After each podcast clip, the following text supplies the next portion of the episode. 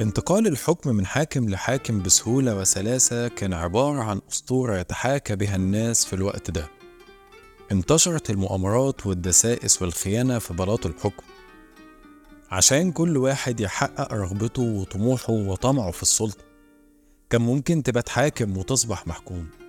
ومحدش ضامن مكانه ليوم معلوم واللي غلب النهاردة يصبح بكرة مغلوب. واللي يبتدي بمؤامرة مسيره في يوم ينتهي بمؤامرة. كان باختصار الحكم لمن غلب. بنحكي عن مؤامرات دولة المماليك. أنا عمرو سيد ودي حكاية من حكايات المعبور. بعد وفاة الملك الصالح نجم الدين أيوب تولى ابنه توران شاه الحكم. واجهوا الصليبيين وانتصروا عليهم في معركة المنصورة زي ما قلنا قبل كده. توران شاه في الوقت ده كان حوالي 25 سنة وكان بيحكم حصن كيفا جنب ديار بكر قرب تركيا. وبعد انتصاره في المنصورة أخذته نفسه وحدثته بالتخلص من المماليك الصالحية القريبين من أبوه. ابتدت الحكاية مع أستاذ المماليك وقائد الجيوش فخر الدين ابن شيخ اللي دافع ببسالة عن المنصورة واستشهد في المعركة دي. وكان أحد المماليك المخلصين في الدفاع عن مصر. ما كانش فيه مرة يتم ذكر فخر الدين شيخ قدام توران شاه إلا ويفضل يقطع فيه ويعدد من مساوئ فخر الدين. ويذيع في بلاطه إنه سبب خراب مصر وإنه بيصرف الفلوس في غير مصاريفها. ابتدى المماليك في الوقت ده يحسوا بنظرة تقليل وعدم استلطاف من توران شاه ليهم. وابتدى الشك والخوف من توران شاه خصوصا لما قرر شراء صغار مماليك فخر الدين بسعر زهيد جدا. وفي نفس الوقت ابتدى توران شاه يقرب منه مماليك حصن كيفا ويديهم امتيازات ويستبعد كبار المماليك الصالحية على عكس أبوه الملك الصالح اللي كان بيقربهم وبيديهم أراضي وامتيازات. وكان بيعاملهم بحكمة وبقرب منه. أكن توران شاه أراد التخلص من الحرس القديم والمقرب من أبوه. لكن دي خطوة غير محسوبة. لما تكون لسه ماسك الحكم جديد ومش واقف على أرض صلبة وما تعرفش مين معاك ومين عليك ما تقدرش تتخلص من المماليك اللي موجودين في الوقت ده. عشان كده تعرض توران شاه لأول مؤامرة يعملها المماليك على حاكم. وبالمناسبة الحاكم ده هو آخر ملوك وحكام الدولة الأيوبية في مصر.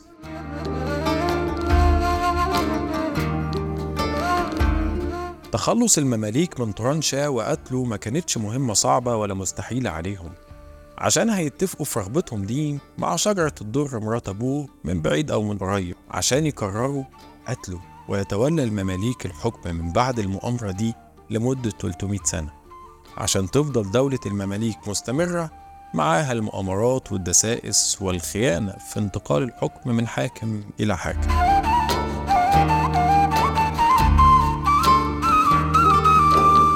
أحد أغرب الخيانات اللي حصلت في دولة المماليك أطرافها كانوا صحاب جدا منذ رحلتهم وبيعهم إلى مصر.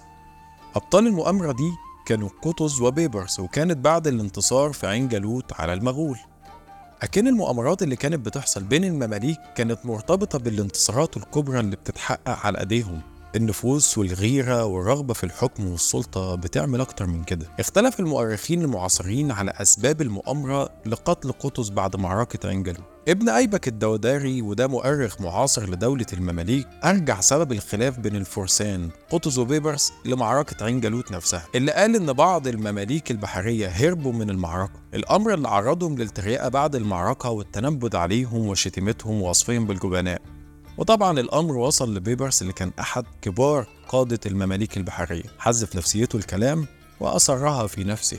وبعض المؤرخين قالوا إن سبب المؤامرة واشتراك بيبرس في قتل قطز هو عدم تعيين بيبرس حاكم لحلب بعد المعركة. ولكن مؤرخ تاني اسمه بيبرس الدوداري أرجع سبب المؤامرة لسبب أعمق من قصة حكم حلب. فقال إن سبب المؤامرة كان مؤامرة أخرى بطلها قطز نفسه والمماليك المعزية نسبة لعز الدين أيبك اللي تأمروا على فارس الدين أقطاي.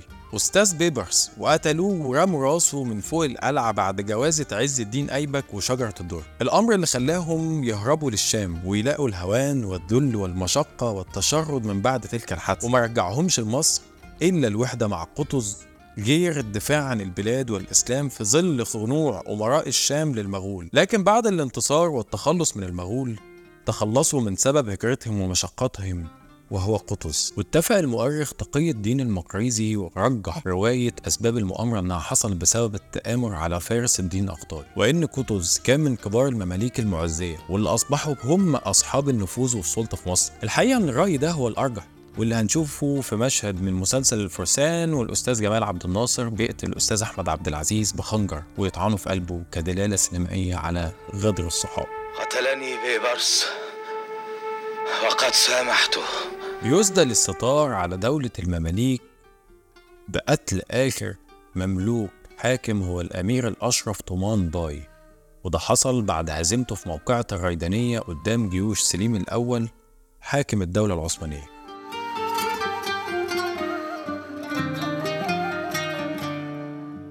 هيتعرض طومان باي لخيانة من أعز أصدقائه حسن بن مرعي اللي هيسلمه تسليم أهالي لسليم الأول. لأن طومان باي بعد المعركة قرر إن هو يروح الصعيد ويستخبى عند حسن بن مرعي. ولكن حسن بن مرعي باعه لمين؟ لسليم الأول. من المفارقات إن سليم الأول أول ما شاف طومان باي واتكلم معاه وابتدأ لحظة اللقاء نفسه قال جملة شهيرة جدا.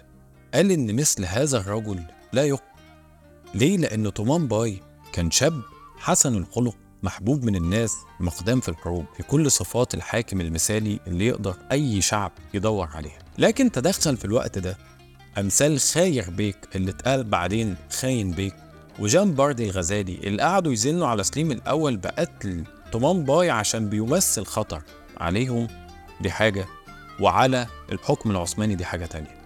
لأن شعبية طمان باي الطاغية كانت هتهدد استقرار الحكم للدولة العثمانية. ده السبب اللي كان بيبيعه خير بيك وجان باردي الغزالي لسليم الأول مشهد إعدام تومان باي والطريق اللي اتخذه تومان باي وهو ماشي لحد ما وصل لباب زويلة عشان يتعلق على المشنقة. كان مشهد مهيب جدا. تومان باي دخل من شارع المعز من آخر شارع المعز عشان يتمشى مع الحرس وهو ما يعرفش أي نية للحرس بتاع سليم الأول كانت إيه. فماشي بيسلم على الناس في ترحاب شديد جدا. وأكنه صاحب الشعبية وأكنه هو اللي منتصر في المعركة. ولكن بعد وصول طومان باي إلى باب زويلة حس بالأمر لأنه شاف المشنقة متعلقة. دخل على المشنقة وهو عزيز النفس رافع راسه قدام كل الناس حتى إنه لما دخل إلى مسجد المؤيد شيخ لاقى ترحاب شديد جدا. أثار حفيظة كل المماليك لأن شعبيته كانت موجودة حتى وهو مقبوض عليه. بيسدل الستار على دولة المماليك وطومان باي متعلق على باب زويلة لمدة 3 أيام.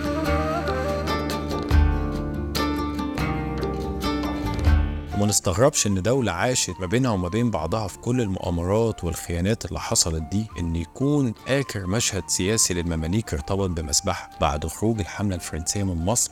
كان في عدم استقرار للحكم وده راجع لعدة أسباب أهمها إنه ما بقاش في استقرار اقتصادي لمصر وبالتالي ما بقاش في فلوس تدفع لمرتبات المماليك. فكانوا بيلجأوا لأخذ مرتباتهم بنفسهم بطرق غير شرعية مرة بالعصيان مرة بالسرقة والفوضى. أو حتى إثارة الفتن في الشوارع عشان يتغير الحاكم ويجي حاكم تاني يحاول يلتزم معاهم ويديهم فلوسهم. لغاية ما فرضت الزعامة الشعبية بقيادة شيوخ الأزهر ومنهم عمر مكرم إرادتها واختارت محمد علي باشا قائد الفرقة الألبانية في مصر كوالي على مصر. وابتدى فصل جديد تماما في التعامل ما بين المماليك وما بين محمد علي. وفي اليوم الموعود 11 مارس سنة 1811 وبداخل القلعة ومن مخرج باب العزب بيخرج المماليك ورا حملة إبراهيم باشا ابن محمد علي عشان يودعوا الحملة المتجهة للحجاز. في الوقت ده بيتقفل باب العزب بعد خروج آخر جنود إبراهيم باشا وبيخرج عليهم من الشبابيك القلعة جنود محمد علي عشان تبتدي الغدارات والبنادق تصطاد آخر مماليك مصر. لا يسمع في ذلك الوقت إلا صوت البنادق والغدارات. وصراخ المماليك وخيولهم من هول المشهد والدم عشان يسدل الستار على المماليك بالمذبحة للأبد. ويستقر الحكم لمحمد علي وأسرته لحد قيام حركة الضباط الأحرار سنة 1952 المذبحة اللي قضت على وجود المماليك في مصر. حتى إن ما بقاش ليهم ذكر في التاريخ من بعد كده. كان هيفضل سؤال مهم جدا محتاجين ندور عليه. هل فعلا انتهى وجود المماليك وأسرهم من مصر؟ طب لو ما انتهوش راحوا فين؟ هنا بنوصل لآخر الحكاية عشان يصدر الستار على حكاية من التاريخ المصري وصفحة في حكايات المعمورة. أتمنى تكونوا استمتعتوا واتبسطتوا وانتظرونا في حكايات جديدة من حكايات المعمورة. thank you